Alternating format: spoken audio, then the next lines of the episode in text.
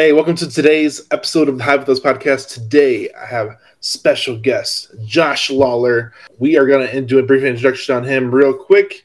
Welcome to today's episode. I hope you stay tuned for the mix and see what we're talking about today. So, Josh, where we talk? Where are you from? Uh, what part of the country are you from today? And nice to meet you. How things for coming on? Yeah, good to good to be here. Good to be on. I'm in the uh, I'm in the Northeast, so I'm outside of New York City. So yeah, about uh, 45 minutes outside of the city. I've only been to New York once, and I used to be a truck driver. So I was traveling through New York, and I was like, my GPS is like, oh, go through New York City. I'm like, I haven't been to New York City. Let me let me just do it. I ended up paying like a 115 dollar toll, and then I ended up taking a wrong road that was cars only, trying to get back to the little freeway that went around the city. Yeah, that was my experience with uh, New York City. Yeah, I don't recommend. Uh, I don't recommend driving a truck through New York City. It can be. Uh, it can be challenging. Even I remember, you know, actually living in the city when I was younger, and you know, moving. I remember I was helping a friend move once, and we had a moving truck that we were driving, and we were parking it. But the street happened to be on a, a fire engine route thoroughfare, and so like every twenty minutes, a fire truck came by, and one of us had to run down, move the truck, drive around the block. So yeah, yeah, not easy, not an easy city for trucks that sounds like a nightmare. I I think moving in general just scares me, and then moving in a big city just I don't know. That doesn't sound fun at all. I think the no parking thing annoys me. parking is parking is challenging, and that, and that's why that's why we moved out years ago. So yep. that's funny. Let's list your little ways for rates in the city. You still get the advantage of the city, but you're not yep. in the city. That's right. That's right. You just got to deal with the traffic whenever you want to go exactly. Exactly. Let's talk about a little bit what you do. I want to start this interview because I think you have a very unique niche, and I love hearing stories and uh, this, just different strategies about real estate. Just because there's so many like vast strategies, and I think I, I, that's one of the big reasons why I love talking. I love podcasting in general. Anyways, because there's a million strategies out there, and I love talking to people that have their own unique strategy. So, can you tell people a little bit what you do and how you do it? Let's kind of jump into that.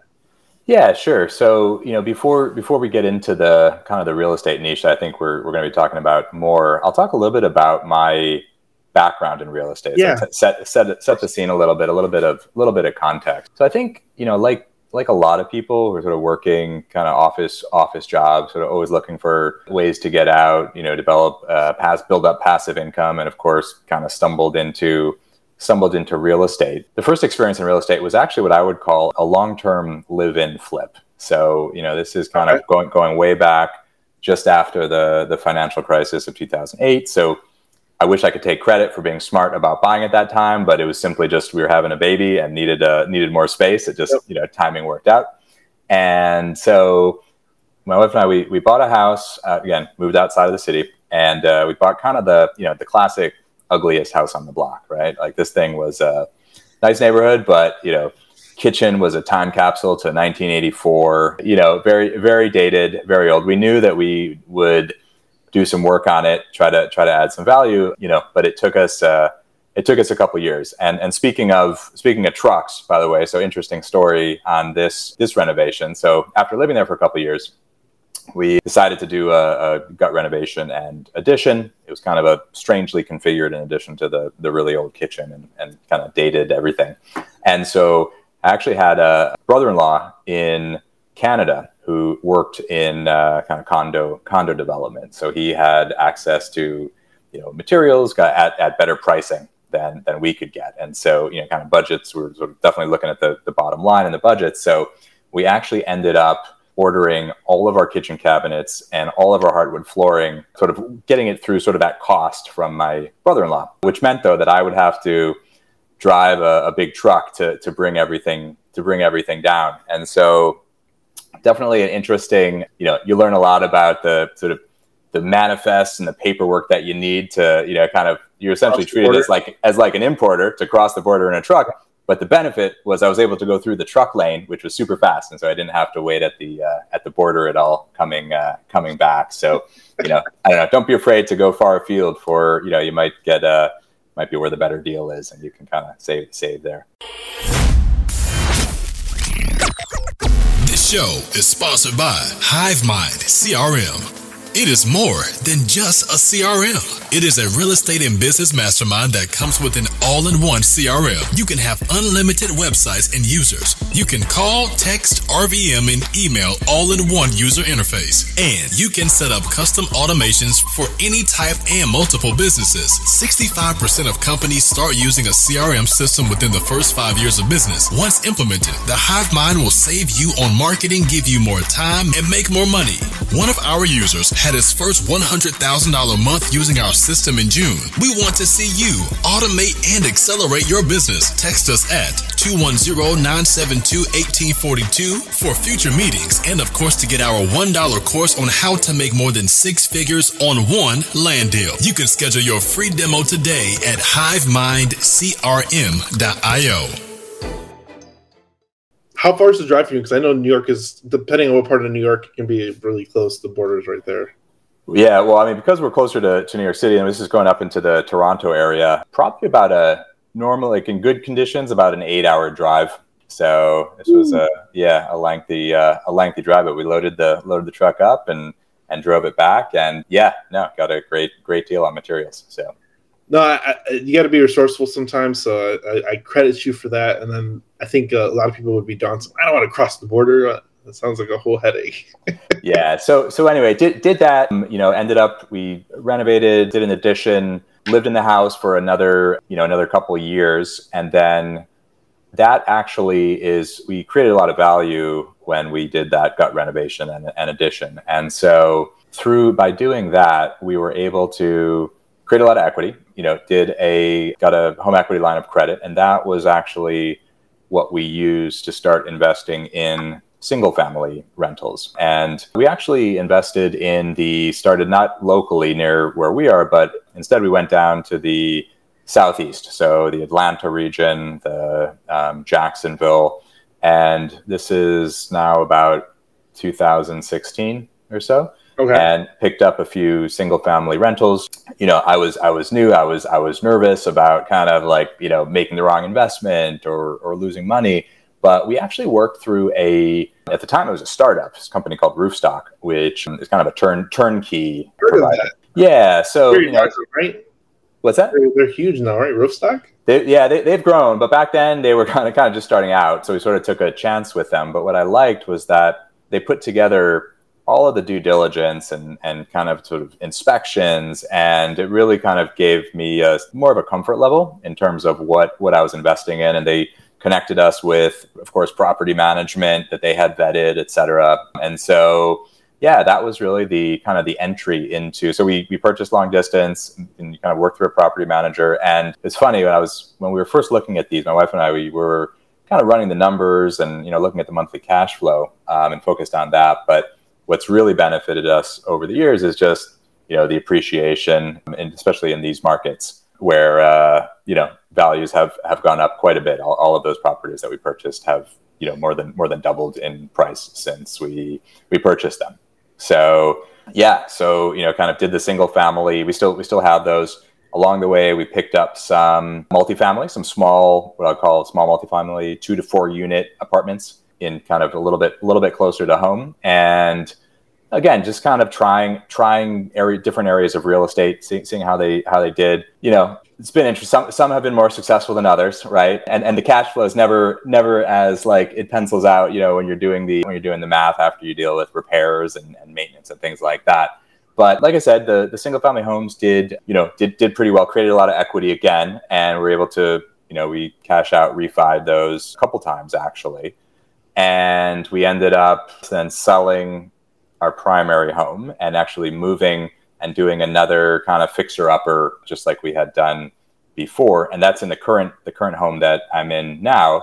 And that kind of brings us to when we started doing sort of getting into the renting for film shoots which is so again I, I give you a lot of background there because it's not like you know we jumped right in and started doing film shoot rentals. We kind of went through a lot of the traditional aspects of real estate investing. I think a lot of people do single family rentals. You know, you uh, live and flip. You know, small multifamilies, etc. So, oh, I think everybody has their path, and there's almost like a, an epiphany that happens. You're like, hey, let's you kind of hear about it or kind of kind of fall into it and like, oh, let's try it, and it works out great.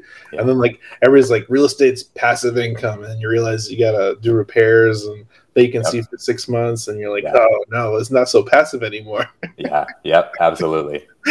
uh, so film shoot rentals, like, what was like the initial bug? Like, was it like like somebody like dropped it on your lap, like, hey, should check this out, or was it like one of those things where like, hey, look, let's try this thing. I don't know yeah so so someone had you know we were, we were we were talking to someone and and someone sort of mentioned it right and just kind of like planted the seed that it was a thing you know like we didn't even we didn't even know it was we didn't even know it was a thing. And you know we had just sort of renovated and, and rebuilt the current the current house. And so we figured we figured you know what? Let's uh let's try this. Let's get some pictures uh let's get some pictures taken and let's sort of f- try to see if we can figure this out. And you know obviously learned learned a lot along the way you know made a made a lot of mistakes. But you know i think it's it's one of those niches of real estate that just it's not very well known and i think that yeah. there are a lot of misconceptions about it so whenever i talk to people about it they often kind of come up with immediately like a number of uh, myths or sort of misconceptions about it that i think are probably worth worth talking through for people so uh, Daniel, what, what's your first thought when you think of film shoot rentals? You know, what's kind of like the first thing that you think you need to have to make it work? So the reason why I caught my eye because I, I, used to live in I lived in Atlanta for six years, okay. six and a half months, yep. years and a long time.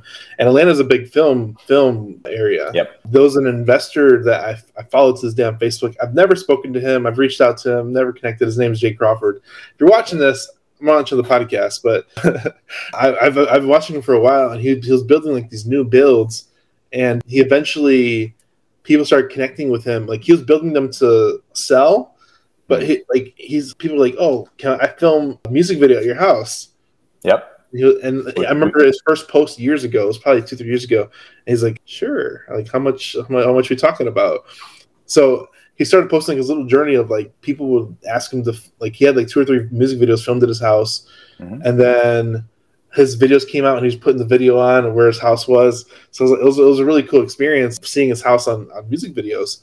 So after I saw that, and then he said people would book it for like private dinners or something. Hmm. So I'm like, this is like this is like I feel like it's like a, a not Airbnb because no one's staying there. It's more for like activity rentals of like yeah. uh, Peerspace or something like that, almost mm-hmm. like that type of rental. Yeah. But it was a little different because he was making a lot of money charging for the for the like people would block it for like five hours and he'd charge them like 10, 15 grand. I'm like, what the heck? Yeah. Is very yeah, and, and, it sounds like he's got a very nice house. But so you you tell me I haven't I haven't seen it. But yeah, you you said a couple things there that are worth I think diving into. So we we've also done music videos. That's not my you know kind of first first recommendation and, and we can we okay. can get into that but you know the other thing you said is you and i thought you were going to bring up la but you brought up atlanta which is like you said is another kind of it's actually a pretty big hub for for the film for the film industry but you know one of the top misconceptions that people have when they when they hear film shoots is oh i've got to i've got to be near la right? Like i got to be near hollywood. But when we say film shoots and, and you kind of touched on it right with a few different things you talked about music videos uh, and you mentioned meetings but what i would what i would bring up is that most of the shoots that we do are commercial shoots. So when we're you know most people think of feature films and like these huge productions but what we're really talking about is one day commercial shoots either video or you know still photography uh, these are you know businesses companies startups that need to create content and if you think about it startups, businesses, any kind of companies, they exist all across the country and internationally, not, not to mention outside, outside of the US as well. And, you know, everyone has a website that they need to keep up to date. Everyone has social media that they they need to create content for. So, you know, there's a need for locations to film and create this content in all across the country, wherever wherever there are businesses. So I think you know the first myth is that you can do this anywhere. You don't have to be near a big city. You don't have to be near LA. And so I think that's that's kind of important to sort of something important to say. I think the other piece is, you know, the next thing that people typically think about is they think, you know, I need to live in an amazing house for this to work. You know, I need to be on some like oceanfront mansion and and look, you know, sure, there are shoots that, you know, look for that and that's what they're looking for. But most shoots are, you know, looking for well let me say this every shoot has a unique requirement and therefore sort of every location requirement is is different and you know it may be worth sort of sharing i learned this early on because we had a we had an inquiry from a it was an online platform that helped parents search for childcare for their uh, for their kids. Think think you know, looking for a babysitter or, or a nanny or something like that. Okay. and and they wanted to refresh their website content.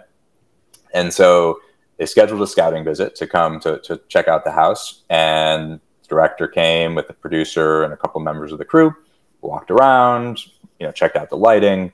They said okay you know we've got a few few other locations to look at we'll give you a call in a couple days and they called me back and they said josh you know we really loved your house but because we're you know we have a site that caters to parents with little kids we're looking for something that kind of looks like you've got like rambunctious little kids, like some, you know, we're looking for a little more clutter, a little more wear and tear, something a little older. So, you know, Like, and that, my house right now, like it's it's ready for you. there, there, there you go. And so, you know, I think that just kind of like illustrates the point that again, every shoot is different. And so sometimes in this case, you know, we had just renovated our house. They were looking for something that was like looked older because that was like they just wanted it to look more realistic to a house with like a young family with like little little kids who were, you know, going crazy. And, and just one more, there was another time when we actually had a uh, unfortunately we had this plumbing disaster. So we woke up and this is like after the newly renovated house. We've been there for like a year.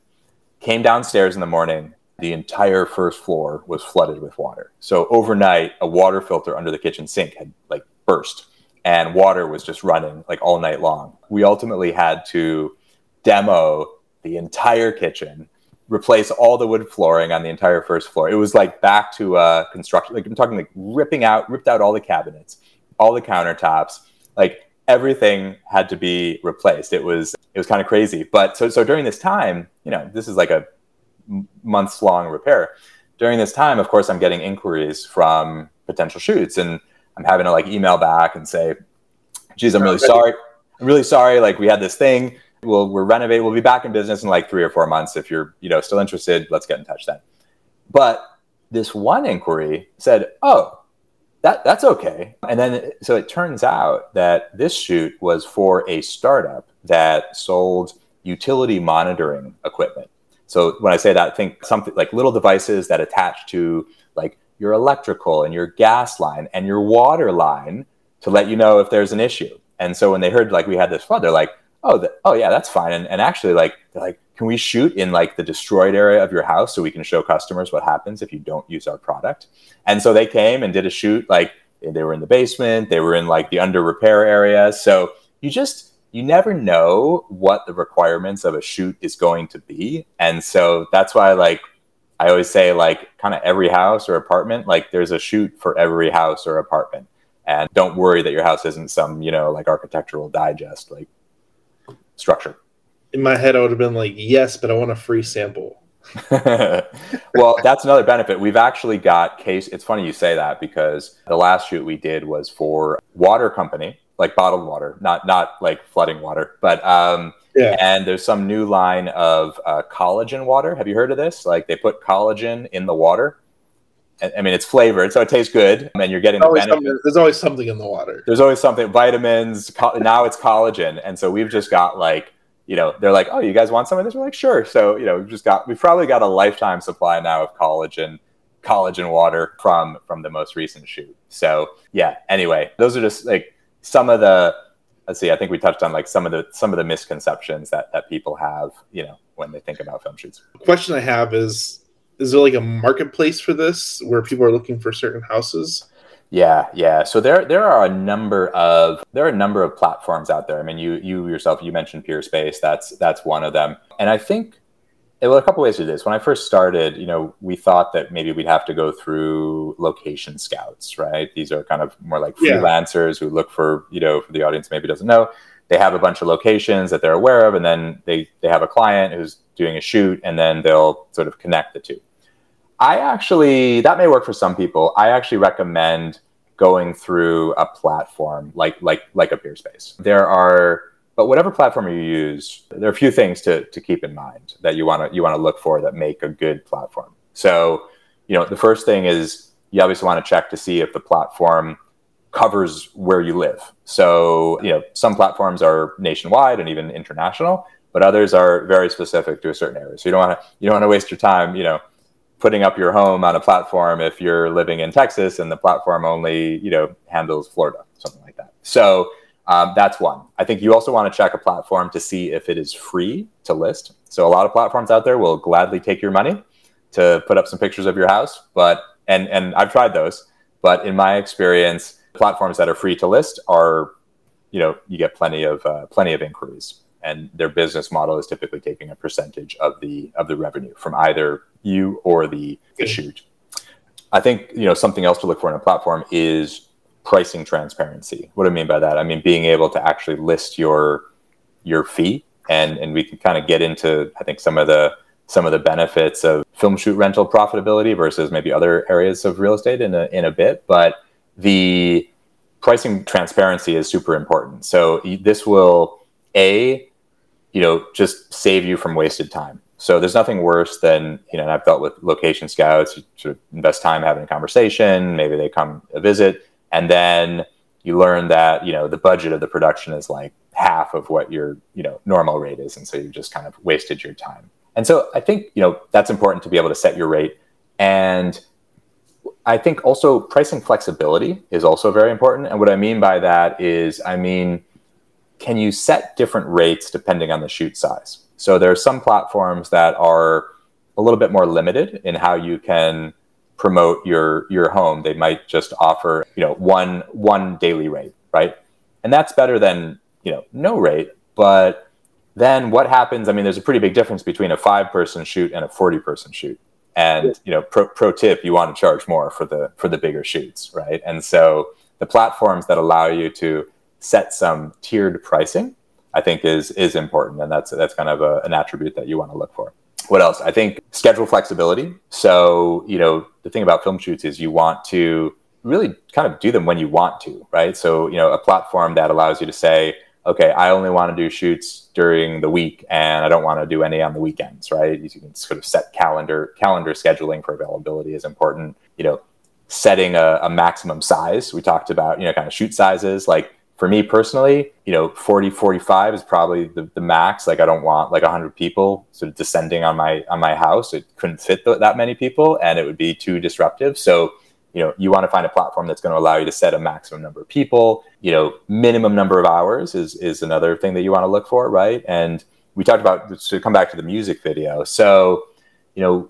early on we did a music video, and I love music as much as anyone else, but I found that in my experience musicians are they're creative types, right? So they're not, you know, like the the ones that we had. They came, they showed up three hours late because they didn't account for traffic, and so then they had to they had to stay late. And it typically doesn't take as long though to shoot a music video as like what I would call a, a professional commercial production. Yeah. So like typical product commercial production is going to be like usually 10 to 12 hours. So kind of like a full day. And those are the types of shoots that I try to attract. And there are some reasons for that. Obviously, kind of the, the more hours, the, the higher the profitability. But there are some interesting tax benefits to um, film shoots in terms of just optimizing the number of days per year that we can get into uh, as well. If any of your audience might be familiar with the Augusta rule and kind of how that works. Okay. Uh, I do have a question. Okay. Yeah. So you have your your property itself might be different size or different sizes if you have multiple properties. Yep. And you might charge based off the people, and you might charge based off of what type of shoot it is. So there's different variables that kind of weigh yep. in. Size of the shoot. Yep. On all that. So how do you how do you like get that price transparency? Because I think there's a lot of different variables. Yeah. Yeah. Weigh in there. Yeah, no, pricing is how, how you price is definitely part part art, part science. So when we first started, we vastly underpriced. Okay, and and I know that because again, we had no idea, right? And so we said, okay, we again in our minds, we were kind of anchoring to that traditional traditional real estate rental. And so just to you know, kind of maybe we talk a little bit about like sort of what the potential profitability is here and, and how film shoots compare to you know long term rentals. Um, you know, I think if you have a typical, if you think of like a typical in a mid-priced area of the country, like a three-bedroom, two-bath type house, you know, might rent for like fifteen hundred a month, right, or two thousand yeah. a month on like a twelve-month lease. That same house, you know, if you Airbnb it by the by the night, maybe you could get you know a couple hundred bucks a night, right? So you know, you rent that out half the time, you're going to be more profitable than the long-term rental. Film shoots kind of take it to the next level because your rate is charging by the hour. Okay. So that's kind of as we talked about. And this is why, you know, I like to kind of optimize to do shoots that are going to, and I set a minimum number of hours and want to optimize for the, for the tax benefits we'll get into in a second. But back to your, back to your question. So, you know, so my house currently, so when we first started, we listed our house for 300 an hour. Okay. And, you know, we are in a, uh, like I said, we're in the Northeast, sort of outside of New York. So we're in a higher higher cost part of the country. All right. So you know, like everything, it's going to prices are going to kind of cost of living are going to fluctuate. And we knew we underpriced it because we were immediately inundated with requests. So we were getting like like the emails were coming in from from the platform saying like, oh hey, can I you know I want to do this, but I want to you know can we shoot? Are you free on this day? But we were and we got a lot of actually like a lot of music video requests for, from people who just wanted to do one hour two hours. And and look for anyone listening, I would recommend an hour minimum, right? Like you want to set your first of all, you set like some minimum hours, and you'll you'll screen out what I'll call sort of problematic renters. Because and if you think and again from experience, you know it takes at least an hour to set up. It takes at least an hour to, to tear down. So anyone who's telling you, oh yeah, I only need one hour or two hours, I would my recommendation is to stay away from that.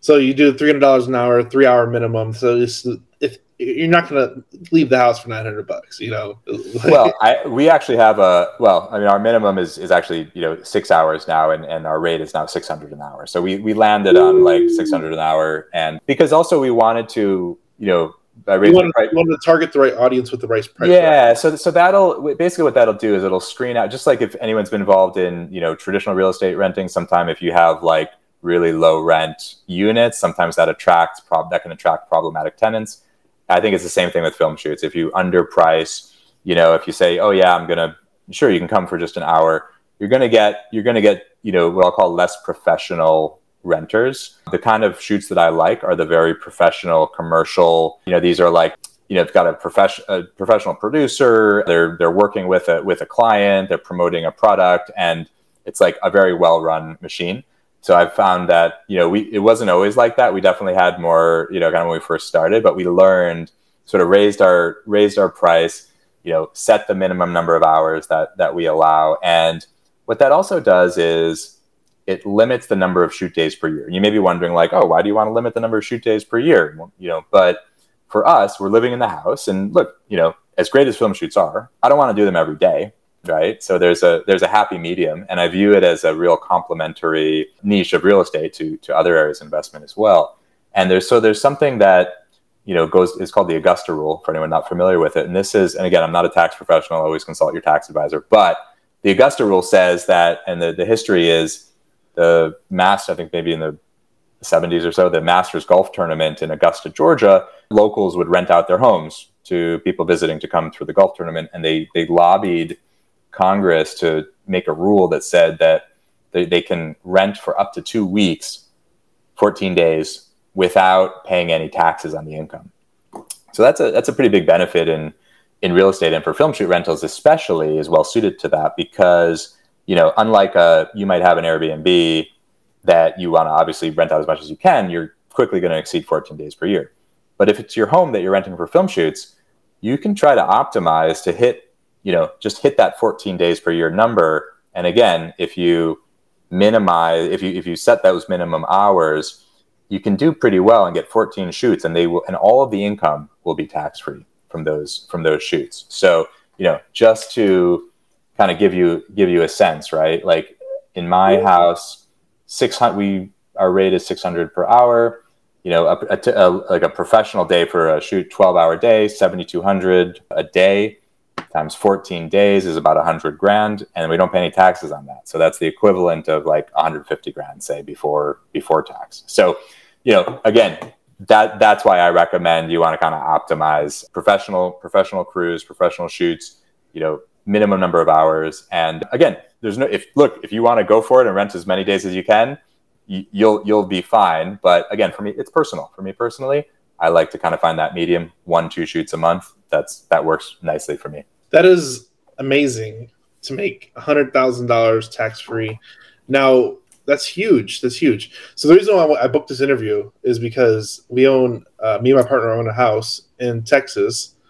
It's a it's like a five bed, nine bath. Okay. Fifty four hundred square foot house. Oh, wow. Big house. Okay. Texas size. You say it was in Texas?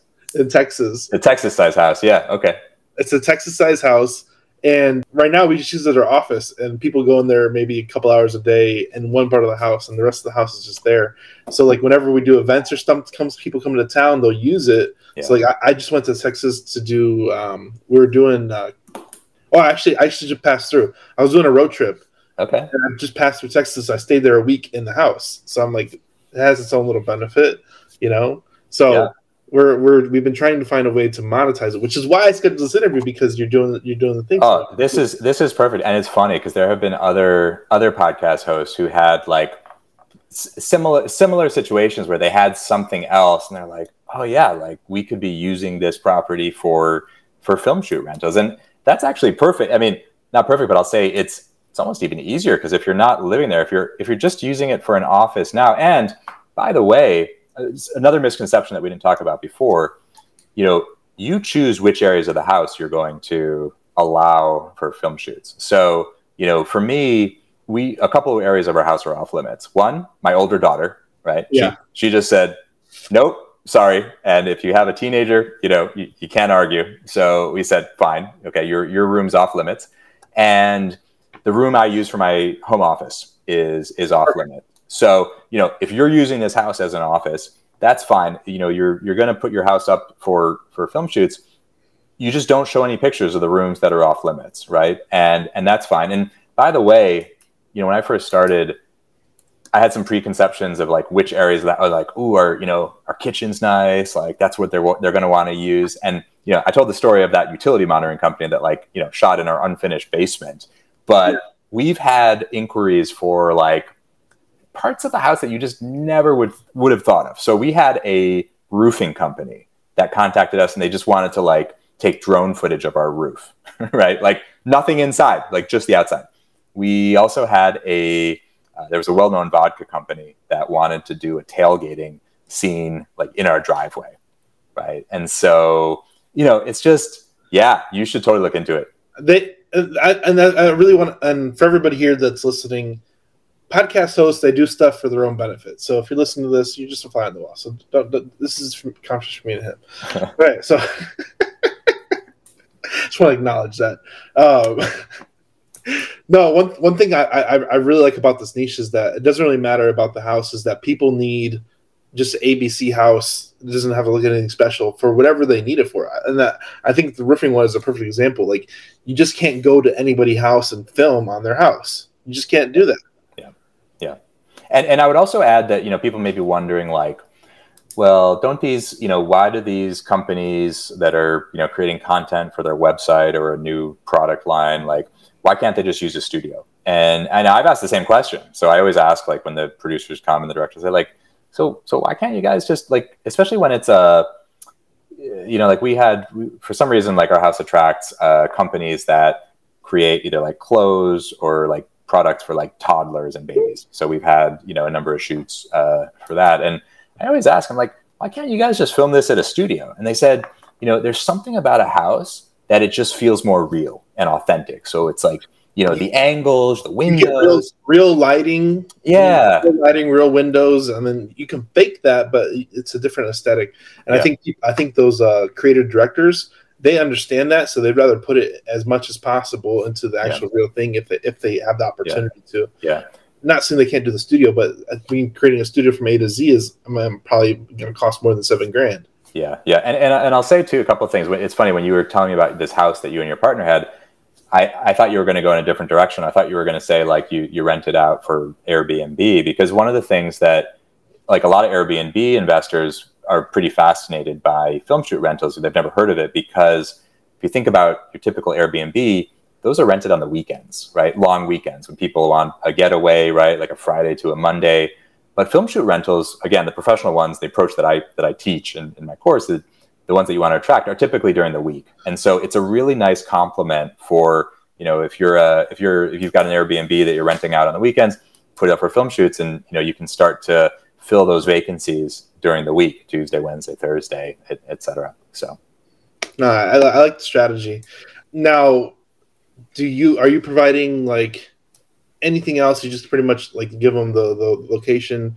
You tell them the off limits. I'm sure like locked doors, or you kind of give them like a layout. Like you have, a, I'm sure you have a packet when they come in. Like, hey, these are off limits. These are like you got to have some of those like uh processes even yeah. into your house. Yeah, no, let's, absolutely. Let's talk about that. Let's talk about like rules and regulations. I'm sure you have a packet you give everybody that comes to the house. Yeah, so I, I definitely recommend, and I, I, sort of teach this as well, that you know you wanna you wanna put together your house rules. That's yeah. that's definitely part of it, right? Like you know you learn you learn the hard way. So this music video that we did, you know, they they bought these uh, you know, like the kind of flowers you buy at like a convenience store, like it's like really cheap, like they're dyed red, I think, you know, and so they were like throwing these flower petals and they got all over the the wood floor. It came out, but it was like you learn to you you learn to have like a no like a no glitter rule, you know, like stuff that's going to be hard to stuff that's going to be hard to clean. But I think in addition to the house rules, there's a lot of communication strategies and and techniques that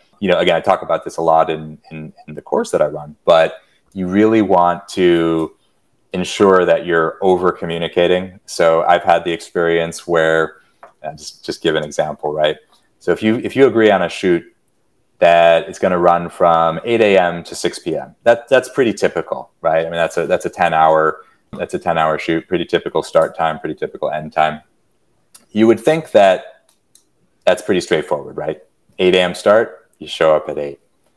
It's not the case. So we've had, you know, I'll, I'll never forget the time that I was actually just getting out of the shower, 6:30 a.m. I hear the I hear the doorbell ring at 6:30 for an eight o'clock shoot, and it's kind of like, what are you guys doing? Like we're we're starting at 8 a.m. and they're like, oh yeah, well we're not really going to start filming. We're just going to load in the equipment and and get set up. So you know, to be clear, and anyone thinking about doing this, you want to you're charging the entire time okay? Like there, there's no like the start time is when they can arrive and start setting up so yeah. Yeah.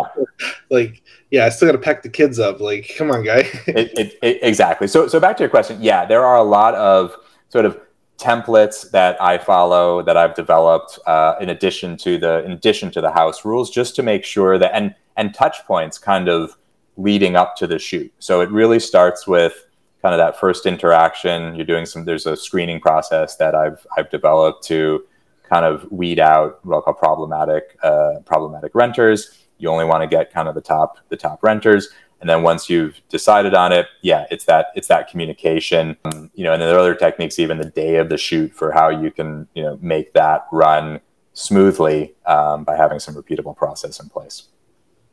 Yeah, and that, that's why I really want to get down to the business of it because everything should have a process, everything should have a system, and whether the system you're using helps you with some of that, you still need to have house rules. You still need to have a disposition process when they leave. If they trash the house, there's going to be a fine in place. You got to make sure you state that up front. Like you got to you got to make sure you lay out A to Z yeah. everything that can, will, and might happen. Not yeah, not not to mention, you know, you need to sort of be aware of any local regulations right? That uh, that you might be subject to. So, and, and I will say, like, people shouldn't be scared of of local regulations, and I, I always recommend people sort of stay above board and you know fo- yeah. follow any local regulations to which you're subject. Just most towns and municipalities, whether you're in a city or a, a suburb or a small town, most municipalities have some kind of filming policy. Okay, so you know it's just a matter of finding what that policy is. You know, maybe you need a permit don't be scared of needing a permit. Uh, any professional crew that you're working with will be used to having to obtain a permit, you know, from your local municipality. If if they kind of balk at that permit requirement, that's a red flag, and I would recommend passing. So, you know, certainly, you know, again, you don't want to accept every single crew that's interested in renting from you. So, yeah. I, I, one thing I'll hit right here is when you act above board, you can recognize people that don't. Exactly. Exactly. So I, I, think I think that's a, a, great little caveat to that is yeah. if you if you if you know the rules and act accordingly, you can tell who's not. Yeah. Uh, one of the things I, I really like is just the. I feel like you probably learned a lot about filming professionalism on that side of it because it's a whole new business. It's not even real estate. You're not even the real estate business per se. Yeah. film industry business, and I think yeah, there's a learning curve to learning that industry in itself of how people operate.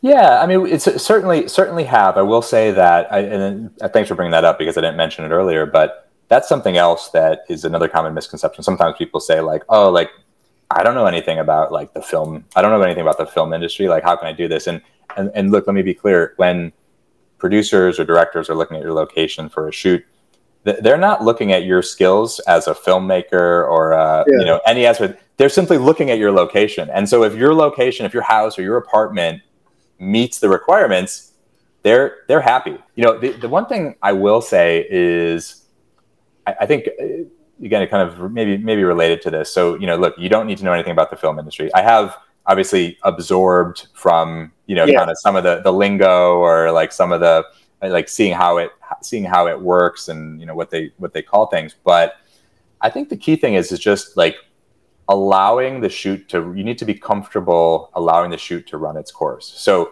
you know in in the course that i teach i actually interview a producer to and we kind of have a discussion about um, you know how you can be a good host like from the perspective of a producer. And it was interesting and this woman like she's done shoots at, at my house before uh, with her production company. And you know one of the things she said is and the first thing she said is you know ooh i don't like the, what she called the lurkers. You know these are the people who are just like following following you following her around and, and the crew. And not so much that she you know doesn't mind it but you know they're maybe casting shadows or getting in the you know kind of getting in the way of the of the shoot. So this is where proper screening comes in. So I know I get that some people might be, you know, might be nervous, maybe, maybe it's their first time, but if you screen a crew properly, you know, screen the producer properly, assess that it's going to be a professional crew, you should be able to, you know, let them in in the morning, but then kind of retreat to, in my case, I retreat to my home office or you know, kind of wherever you're going to be, and just let the let the shoot run its course. You know, um, you'll be in touch sort of periodically throughout the day, sort of check check-ins, right, at, at different points. And this comes back to the kind of the communication strategies that I've, that I've talked about. But yeah, for the most part, you know, you can, and I think that's actually a benefit, right? Like you don't, what I like about film shoots versus like, you know, Airbnb is like, you don't have to vacate your house.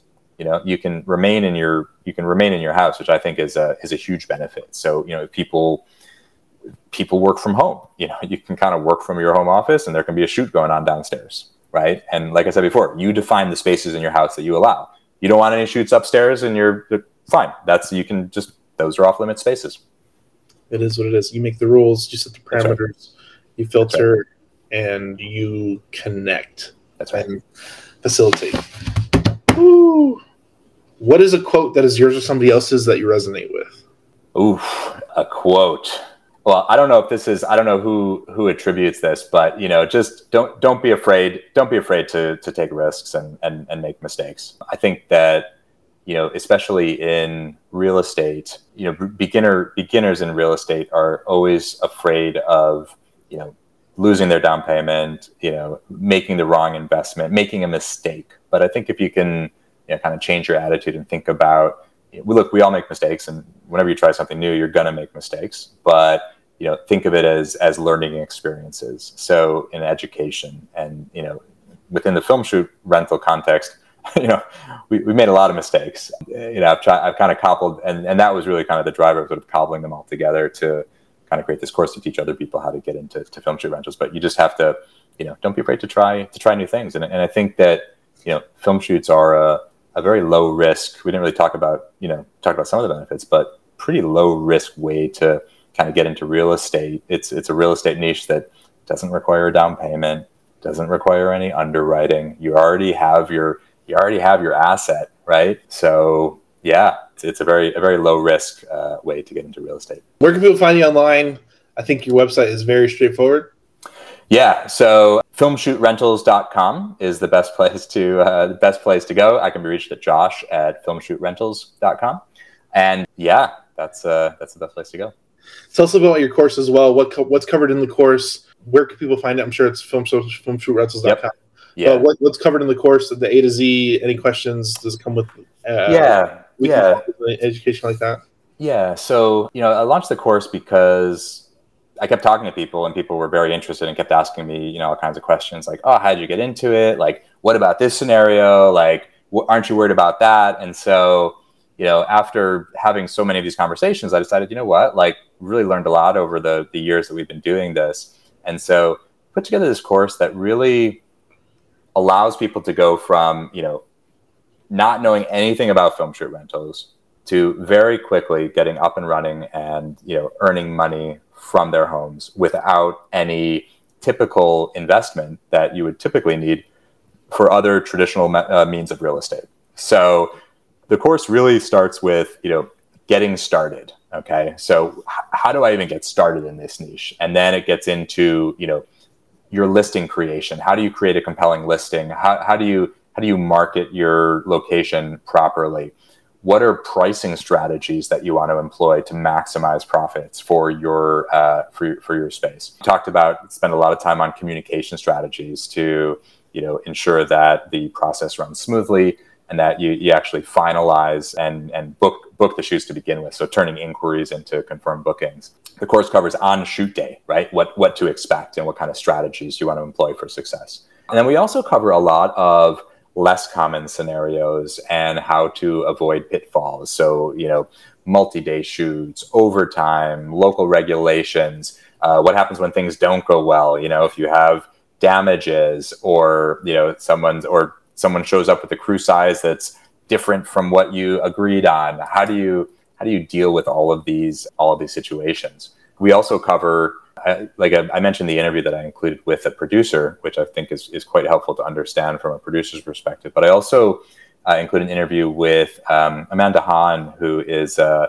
fairly well-known tax strategist and, and, CPA. So she she wrote a great book, Advanced Tax Strategies for the Savvy Real Estate Investor.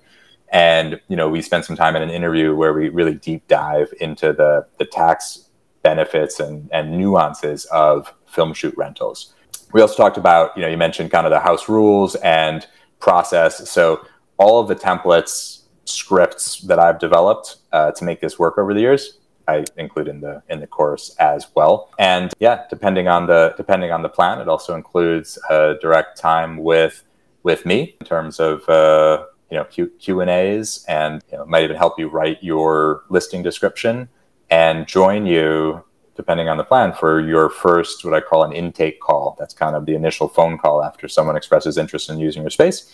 And so if, if someone needs a little bit more hand holding there, uh, I'll, I'll jump on the call uh, with them and that first one to, to help to kind of close the uh, and book the shoot. Amazing. For everybody here, go check it out. FilmShootRentals.com. I'll put the link in the bio of the episode and on YouTube. So please go check it out. I appreciate your time, Josh. I think I think I think we're gonna have, we're gonna we're gonna put ours on and figure out how to get it going. I'm excited too because we've we've we've owned it for I think a year now. We still yeah. we still got it for a while, so it should be a good opportunity for everybody, and let's see what happens. See what we can make happen. I don't know. Yeah, I want to hear about it. All right, thanks for coming on. We appreciate you coming on. If you like this episode, go like, subscribe, share with a friend. Check out his course, filmshootrentals.com, and we will see you in the next episode. Stay tuned. Bye, guys. Hey guys, we hope you're enjoying this content. If you have leads that you need to dispo anywhere in the country, please visit hivebc.io, like hivebuyersclub.io, and we'll help you move those deals that you need to get into the marketplace.